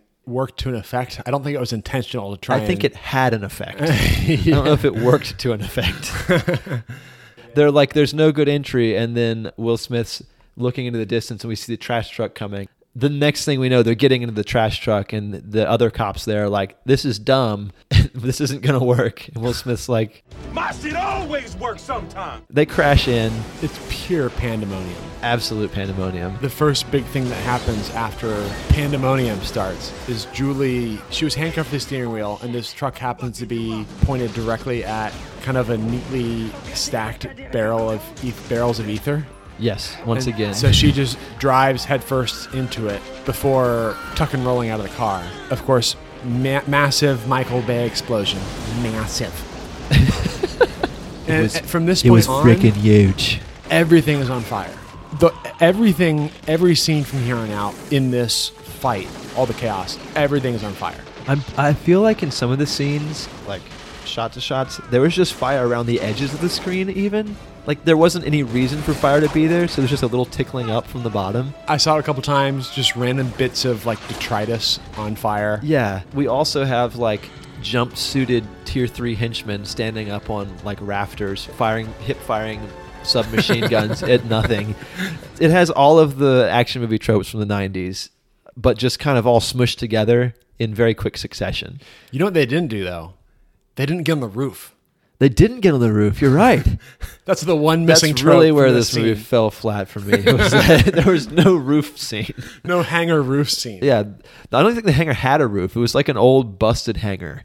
So it was just open air. Yeah, it, it was like the skeleton of a hangar. Poor set design, really. No roof.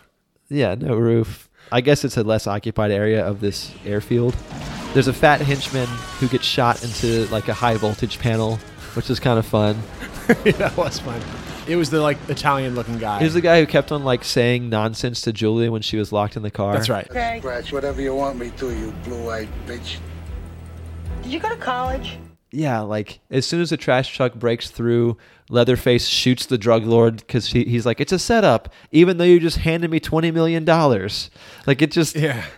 Everyone's getting shot. Leatherface tries to shoot Julie after she jumps out of the the Bronco. Marcus like saves her just in the nick of time. He gets shot in the leg, and then Leatherface goes for the sports car that's now on the plane, and he like drives it out of it. And Mike Lowrey jumps on the back of it, and then they drive off into the airfield. Leatherface shoots Mike in the bulletproof vest off of the thing, like right before he gets out of the hangar.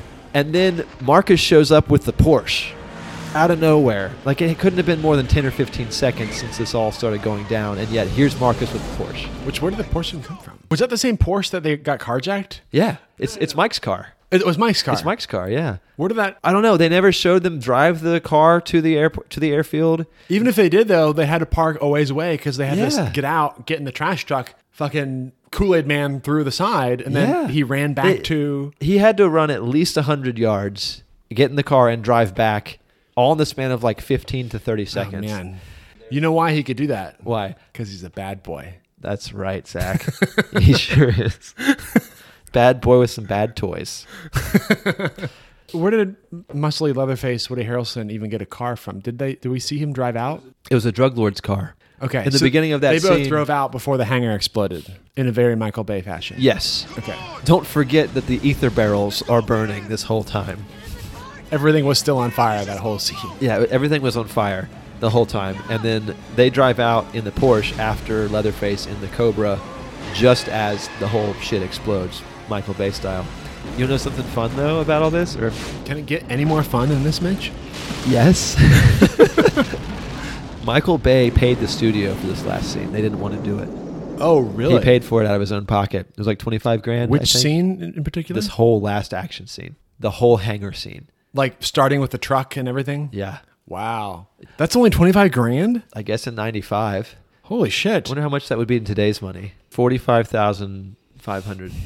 That's still About absurdly 50. cheap for all that explosion and people's time and everything. Like Paying all those actors, all the explosions, the vehicles that they destroy, whatever editing's uh, studio they used, whatever forty five thousand dollars. Makes me wonder if he paid for the whole thing or if he was like, I'll contribute. It's got to just be contribution. Yeah. because like imagine Martin Lawrence's like hourly rate.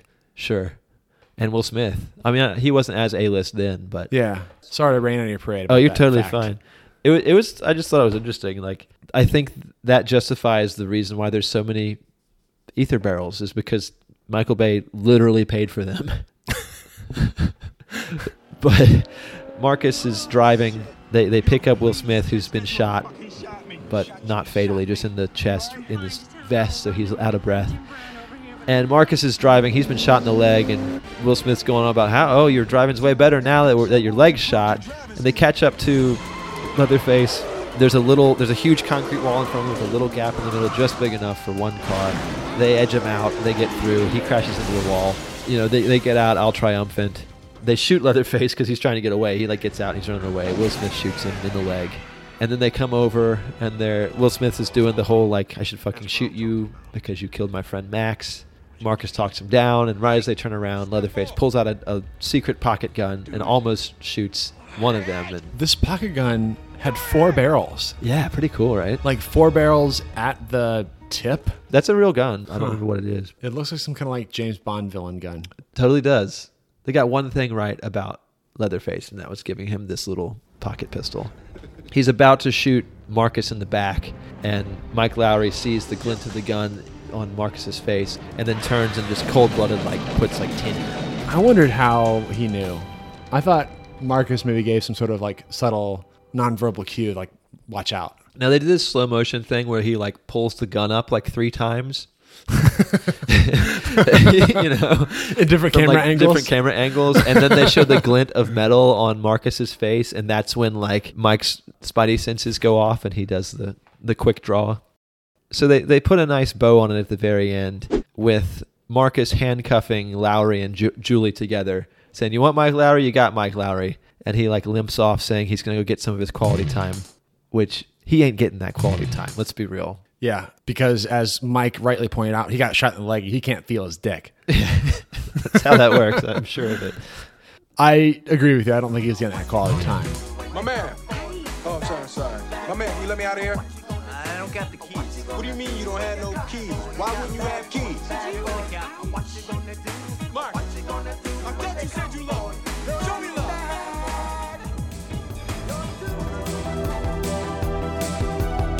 So Zach, Yes, Mitch. I can feel the question burning into my eyes from your eyes. did you like this movie, Bad Boys? I feel like my answer will be controversial, That's why we're here. but I did like this movie. All right. Yeah, I, I enjoyed it. Like, yes, there were obviously some flaws with the plot and with just kind of story progression and motivations and generally any Michael Bay movie, there's just it's a little bit vacuous from like a greater theme perspective. But I thought it was fun. I mean, it's kind of a 90s legend for a reason. It's a fun movie. It's a good kind of buddy cop bro ish e movie. I would say more like bickering uh, married couple than bro, but Yeah, but you could tell through it they were like really, really close. Yeah. And they told each other they loved each other several times. That's true. Will Smith didn't want to say that he loved Marcus. It was like a big point of contention between him and Michael Bay. There was like an hour and a half they argued about it. Oh, really? First, they shot it without him doing it, and then ultimately, Will Smith agreed to say it. He said that he didn't think his character would say it. It's not what my character would do. But yeah, I mean, like, I know you and I disagree on this part, but I thought Martin Lawrence was overall funny. And this is another discussion, but like, can you forgive a 90s movie for Being a 90s movie? transgressions. Against like women and gay people because it's a product of its time maybe. But like that was minor. There weren't there weren't too many of those. But overall i thought martin lawrence was really funny. They had really good chemistry. Will smith was awesome. The action scenes were dialed back a little bit from normal michael bay level i feel like. And I, I enjoyed like the kind of back and forth of like it's a little bit funny, but then it's like serious. I really want to go into it more, but I'm really I'm so curious to hear what you have to say. I really do not know if you like this movie or not. I need to know. Do you like this movie? I wanted to like it. Oh no. I really, I wanted to like it because I've heard about it. I knew what it was before going into it. I knew it was like a, a buddy cop movie with, with these two who I, I like both of them independently. I love Will Smith in most of the stuff that he's done. Martin Lawrence, I've seen in some things and he's been hilarious. Maybe it was the fact that I think this movie did a lot better in 1995. I think that if I'd watched it in 1995, I would have loved it. I think it is a product of its time and that it did well in its time. I did not like it watching it in 2021. It was just that it was kind of a bad movie. and I, I mean that like in the best way. Like it tried pretty hard, but it had weak plot points throughout to keep it moving. They kept solving problems that they'd create for itself with solutions that they came up with what seemed like out of thin air. Like over and over and over again, they would do that. Like with the whole deal with the file and the secretary and the inmate hacking the thing and them tailing the chemist to the boat so that the baddies could see them and then in turn tail them and keep the plot progressing like it's like they they came up with we need to have this scene happen how do we have this scene happen like we need to have this scene happen where they all the showdown of the lobby of Mike's place. How how do we have that happen? Well, Mm. maybe if they tail him back. You know, I just feel like they they really they tripped over themselves to make it work. The bickering between the two main characters for me, while I see that it was probably funny to a lot of people, I found it kind of tiring because they did a lot more of the bickering than they did of actual like showing their bond. There, there wasn't enough balance there between seeing the really good relationship they have and just seeing them like fussing at each other constantly. And I do admit, sadly, that Martin Lawrence's like plucky comic relief fell pretty flat for me most of the time. Overall, I feel like the movie tried to do two things: being funny and being action packed, and it didn't do a great job of either. The action, while it was, I guess you could technically call it action packed, the action was poorly executed. Between the shots, the poor transitions, and the fact that it was almost like information overload, like the pacing was off. Mm. I don't know why, but it just kept taking me out of it. But it was just kind of generic. It was action movie diarrhea, Zach, is what it was. It's action movie diarrhea, and Michael Bay is the Ex-Lax and milk of magnesia that gives it diarrhea. yes, absolutely. I really wanted to like it, but I just didn't. It took every opportunity to be a movie that it could. Does that make sense? Like bought into every trope, Yeah. into every cliche. It's generic. It's cookie cutter. The only cliche that they did not buy into, that I'm glad they didn't, is that Julie and Mike didn't hook up at the end. I, I was thinking from the first scene, whenever they met, that they were totally going to end up together in the end, and they didn't. And Oh, I'm yeah. glad they didn't. I would have hated the movie if that was the case. Sorry to say it, Zach. I uh, was not a fan. No, I I should have mentioned in my review. I absolutely recognize that almost objectively, from a critical standpoint, this is a bad movie. I recognize that from the start. It's a little campy, but something about the blend of like life swap that they do, where Marcus has to be single and Mike has to be like the family man, and then the action, while it's not great, it's serviceable, and the comedy that I thought was also serviceable, good at times, even perhaps. It did have its good moments. Don't get me wrong. And I felt like the chemistry between them was pretty also serviceable. Like nothing about this movie stands out to me as being, wow, I'm going to come back for the insert thing here. Bad Boys 2. Um, well, I came back from Bad Boy, Bad Boy with Will Smith. Oh, yes. Something about it altogether was like just classic fun 90s action that I recognize as bad and not critically good, but it's just it feels fun and it feels good. That's what I wanted. I really wanted that, but I don't know if it was the mindset going into it or if it just was a little too stupid or what. But I just could not. I just couldn't get it. Hmm. It just. Ugh. I'm now I'm frustrated because you liked it and I'm jealous. there's still some good scenes. There's still some good chemistry. There's still there's still good comedy and good action in it. Mm. But overall, I just it didn't do it for me. I'd give it like a five out of ten. Wow. I'd give it a um these are very personal scales, right? Absolutely. Like you're not like critically reviewing. I'm not a fucking movie critic. okay. Zach's personal rating. I'd probably give it like a a 7 out of 10. That's high praise. That's pretty good. Maybe 6.8. This movie is um really leans into its bad boy lead characters, but did you find yourself a true hero, Mitchell?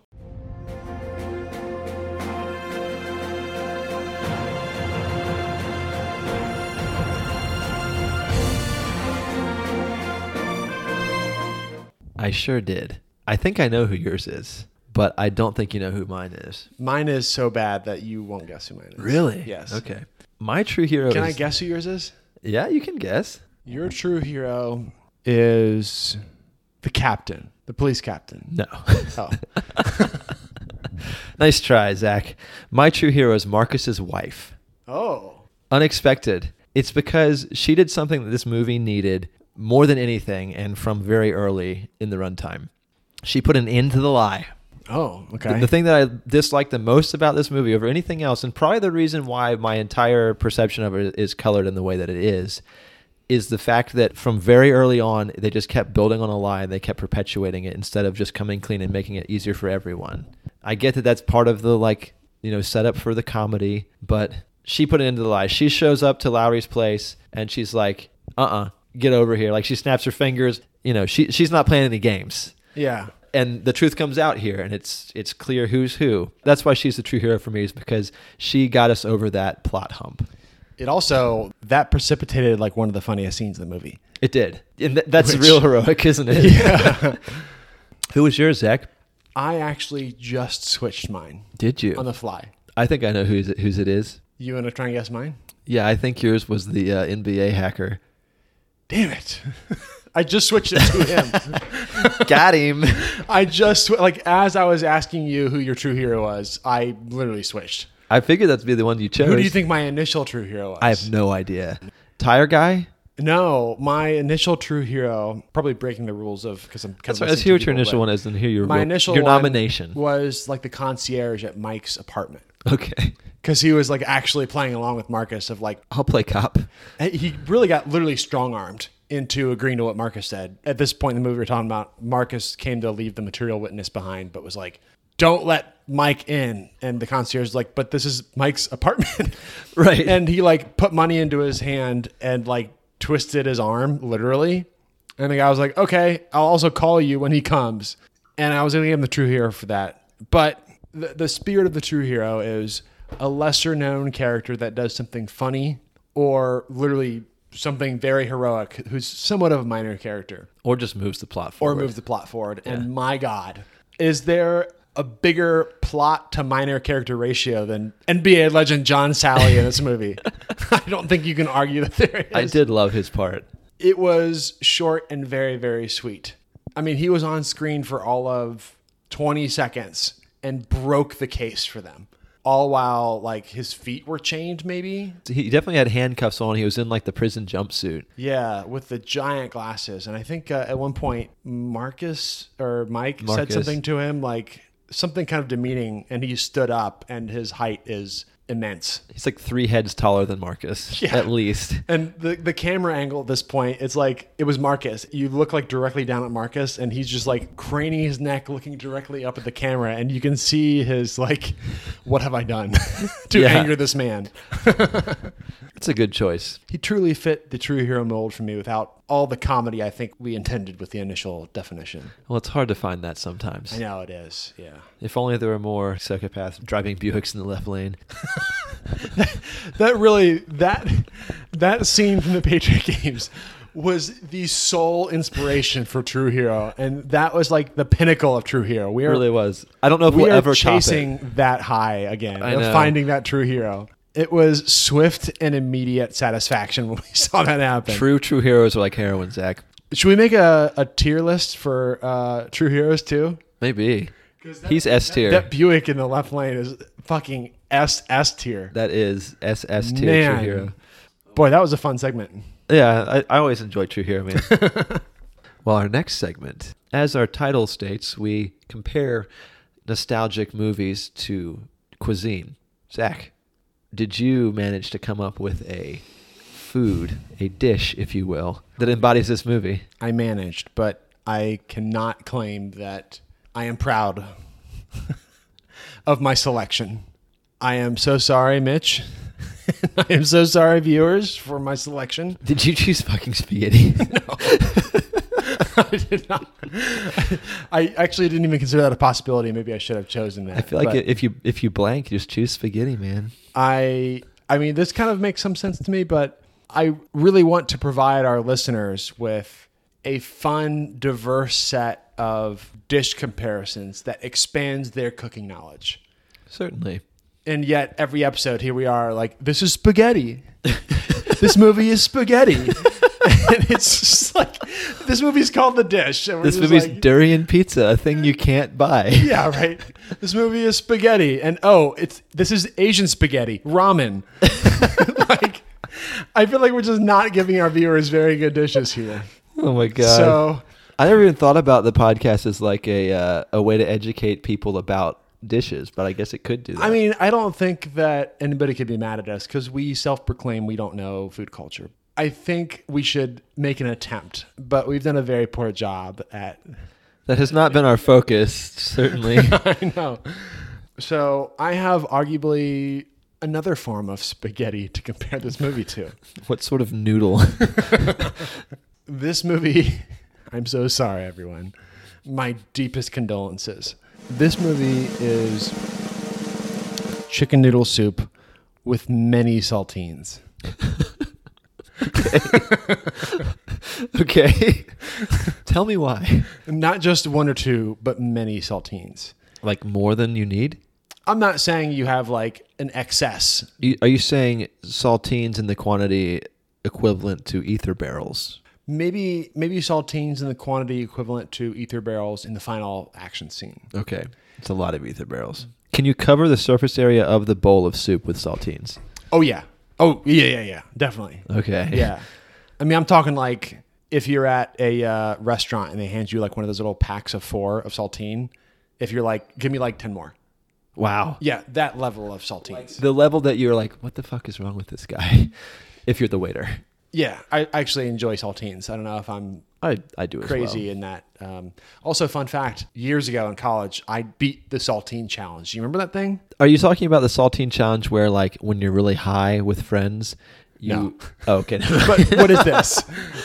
okay, so this is a saltine challenge that I made up being a pothead in college where You thought I like played the game you created? I I thought we that, hadn't known each other at this point. I thought that my game was uh, so good that it had transcended the people that I knew.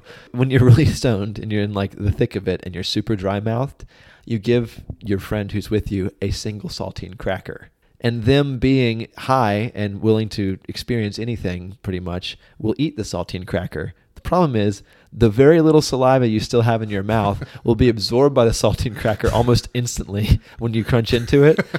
And then you all you can do is like inhale and then you inhale some crumbs because they're not tied down by your saliva and you cough and then it's just a, it's a whole thing where you end up rushing for the sink. it's uh it's a fun time. If you ever find yourself stoned with somebody, hand them a saltine cracker. It's it's pretty funny. But what is the actual saltine challenge? This was like, I guess, what you could call a viral thing in like 2008. I think viral was a word then, but Early viral. you you have to eat and swallow. I think it was seven, maybe it was eight, some number of saltines within 30 seconds. Without any water or anything? Right, without without consuming liquid of any kind. For much the same reason you mentioned, like it immediately wicks all the saliva out of your mouth, and your mouth is suddenly a desert after eating seven or eight of these things. Yeah. I had my buddy Ryan time me. This was when he was my roommate in my in my dorm, and for whatever reason, I was like, "Bro, check us out. I'm gonna try it."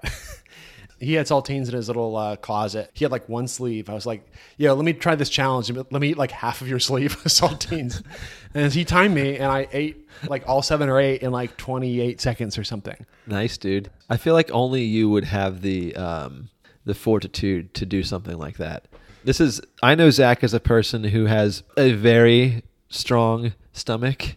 After he had his surgery, myself and several other friends brought him food since he wasn't able to like get up and cook and stuff. which I am extraordinarily grateful for. Yeah, dude, absolutely. Our friend Matt brought you some lasagna, I believe. Mm-hmm.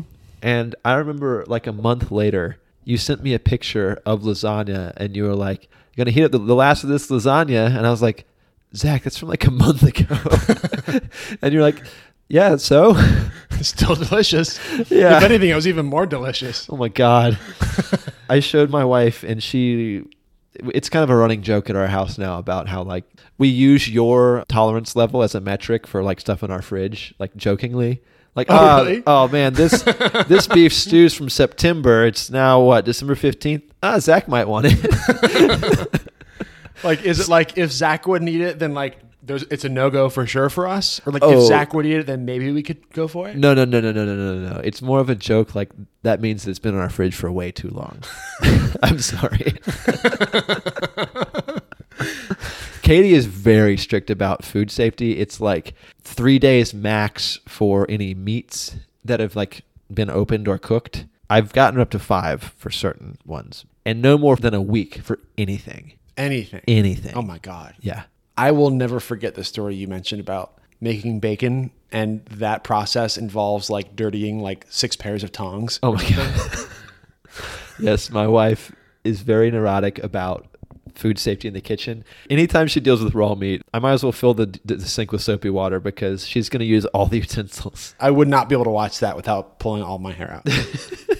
It is pretty funny. Uh, I find it kind of endearing, but anyway, we've gotten way off topic. we have. Where were we? You would mention that your dish is uh, chicken noodle Salt- soup many with saltines. Many saltines, yes. Like chicken noodle soup to me, I've eaten plenty of times. I can't remember the last time I had it, but objectively, that food will not win any awards.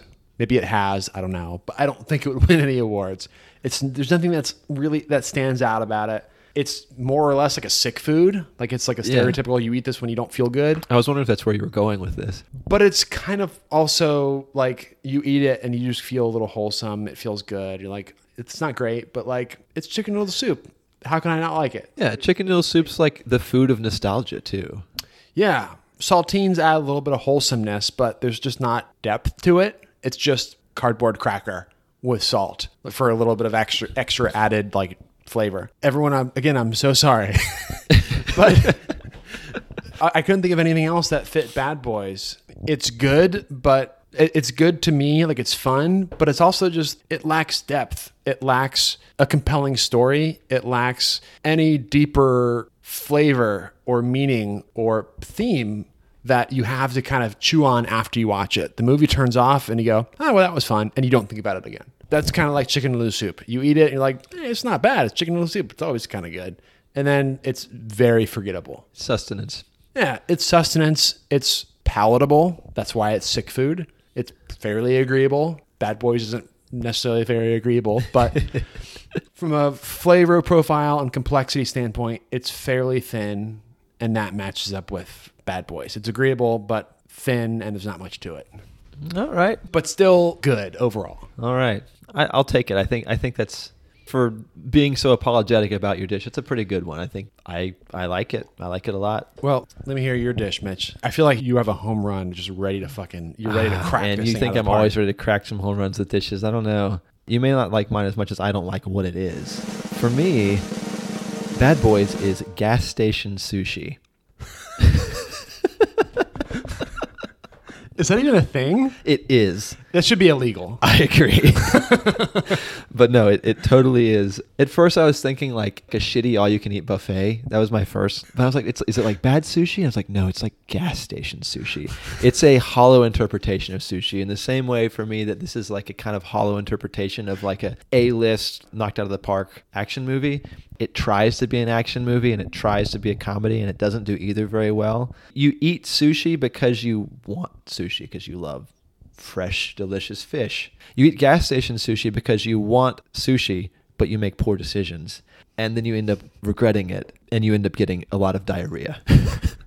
In the same way that this movie has a big old action scene diarrhea at the end, you get that with gas station sushi as well. And it's a movie based on a bad premise. It's based on, on the lie. The majority of what it has to offer is all the interactions between the two characters with the situation they've gotten themselves in, that which is them swapping lives. And it's based on a bad premise, just like gas station sushi is based on the premise that someone would want to eat sushi that you buy at a gas station. Your premise is flawed. Thinking someone would actually want this. people do. It wouldn't be there if people didn't buy it. Oh my God. I heard maybe 60% of your dish comparison. I was just running through my head like that gas station sushi exists. It is the thing. Oh my God. You know what? I bet it's not actual fish. I bet it's the imitation crab or whatever. Let's That's hope. Gotta be. Let's You hope. can't have actual raw because you need to have skills to do it, or else you like poison your customers. Yeah, seriously. It's like uh, Clark Griswold said in National Lampoon. I'm so hungry I could eat a sandwich from a gas station. yeah, I guess if you're really craving that action movie, I dude, I'm gonna give you my the medal for the dish this time. what? No, I don't deserve it. Here's here's why I think yours deserves it is because this is a movie that I think for a lot of people is probably very nostalgic. You know, they think about Bad Boys and they think like, "Oh man, I saw it in theaters. It was so fucking great." But then when you come back to it, it's just a bad action movie. In the same way that chicken noodle soup is a very nostalgic food. You were fed it as a kid. It was always great, and it made you feel a lot better when you were sick, and it made you feel like full and wholesome. And you probably got that similar sort of fulfillment out of Bad Boys when you saw it in 1995 in theaters. But then you watch it again, and you're just like, "Oh, this is not great." In the same way that you you get that like Campbell's chicken noodle concentrate and you pour two cans of water in it and warm it in the microwave and you're like, oh, this is just kind of like shitty and processed. Yeah. Dude, I think you I think you, you got it this time. I'm giving it to you, Zach. I will humbly and somewhat reluctantly accept your fake award, but thank you. I don't know why I called it fake award. I will accept your accolade. It's fake. Everything we do is fake. It's all for fake podcast points. That we're not getting. well, congratulations, Zach, on that winning of the best dish of the pod award. With chicken noodle soup. Yes, which you Thanks, were Mitch. so so sorry about. Maybe that just says something about this episode. Well, it's been a treat, my friend. You want to figure out what we're doing next time? Yeah, let's do it. Let's roll some dice. What have we got left? How many movies have we not watched on that there movie list? There are 29 movies left. Wait, there are only 32 movies on this list. 28 movies. left. 28 movies. Okay. Good luck editing. Thank you. All right, you ready? I'll roll it. Shall I blow? Yeah, blow on it. Oh god, you that got spit on it and stuff. Oh shit. I got one. Whoa. You want to guess what that is? Is it hackers? It's hackers. Fucking hackers! yeah. How'd you know? You just remember the list? I don't know. I guess I remember hackers being a very early one, so Hackers right on. All right. Awesome. I, I literally know nothing about this movie other than that it's like it barely knows the internet, but it's about hacking the internet. Yes, that's about all I know as well. I I know zilch. Wait, we have to have Michael on, don't we? Oh shit, I think we do. That's that's his one. That's the one that he wanted to come for. Yeah, it is. All right. Well, that'll be our next movie, viewers. Hackers. Indeed, it will. If you're a hacker, you could help us out by going on your podcast platform of choice and moving us to the top of the list when people search action movie. In fact, you could move us to the top of the list when people search the dish or podcast. oh my god! Not sure we'll ever get there. Flex your hacking skills, if you will. But yeah, we would love any kind of support, whether that's just a listen, a review, a follow on your podcast platform, or telling us about your friends. Telling us about your friends. if you want to tell us about your friends, send us an email at dishing through decades. It's been a long pod. It, really though, if if you wanna, if you have anything to say to us, if you enjoyed the pod or you didn't, if you have suggestions or feedback, send us an email at dishingthroughdecades at gmail.com. yes, please. We're waiting.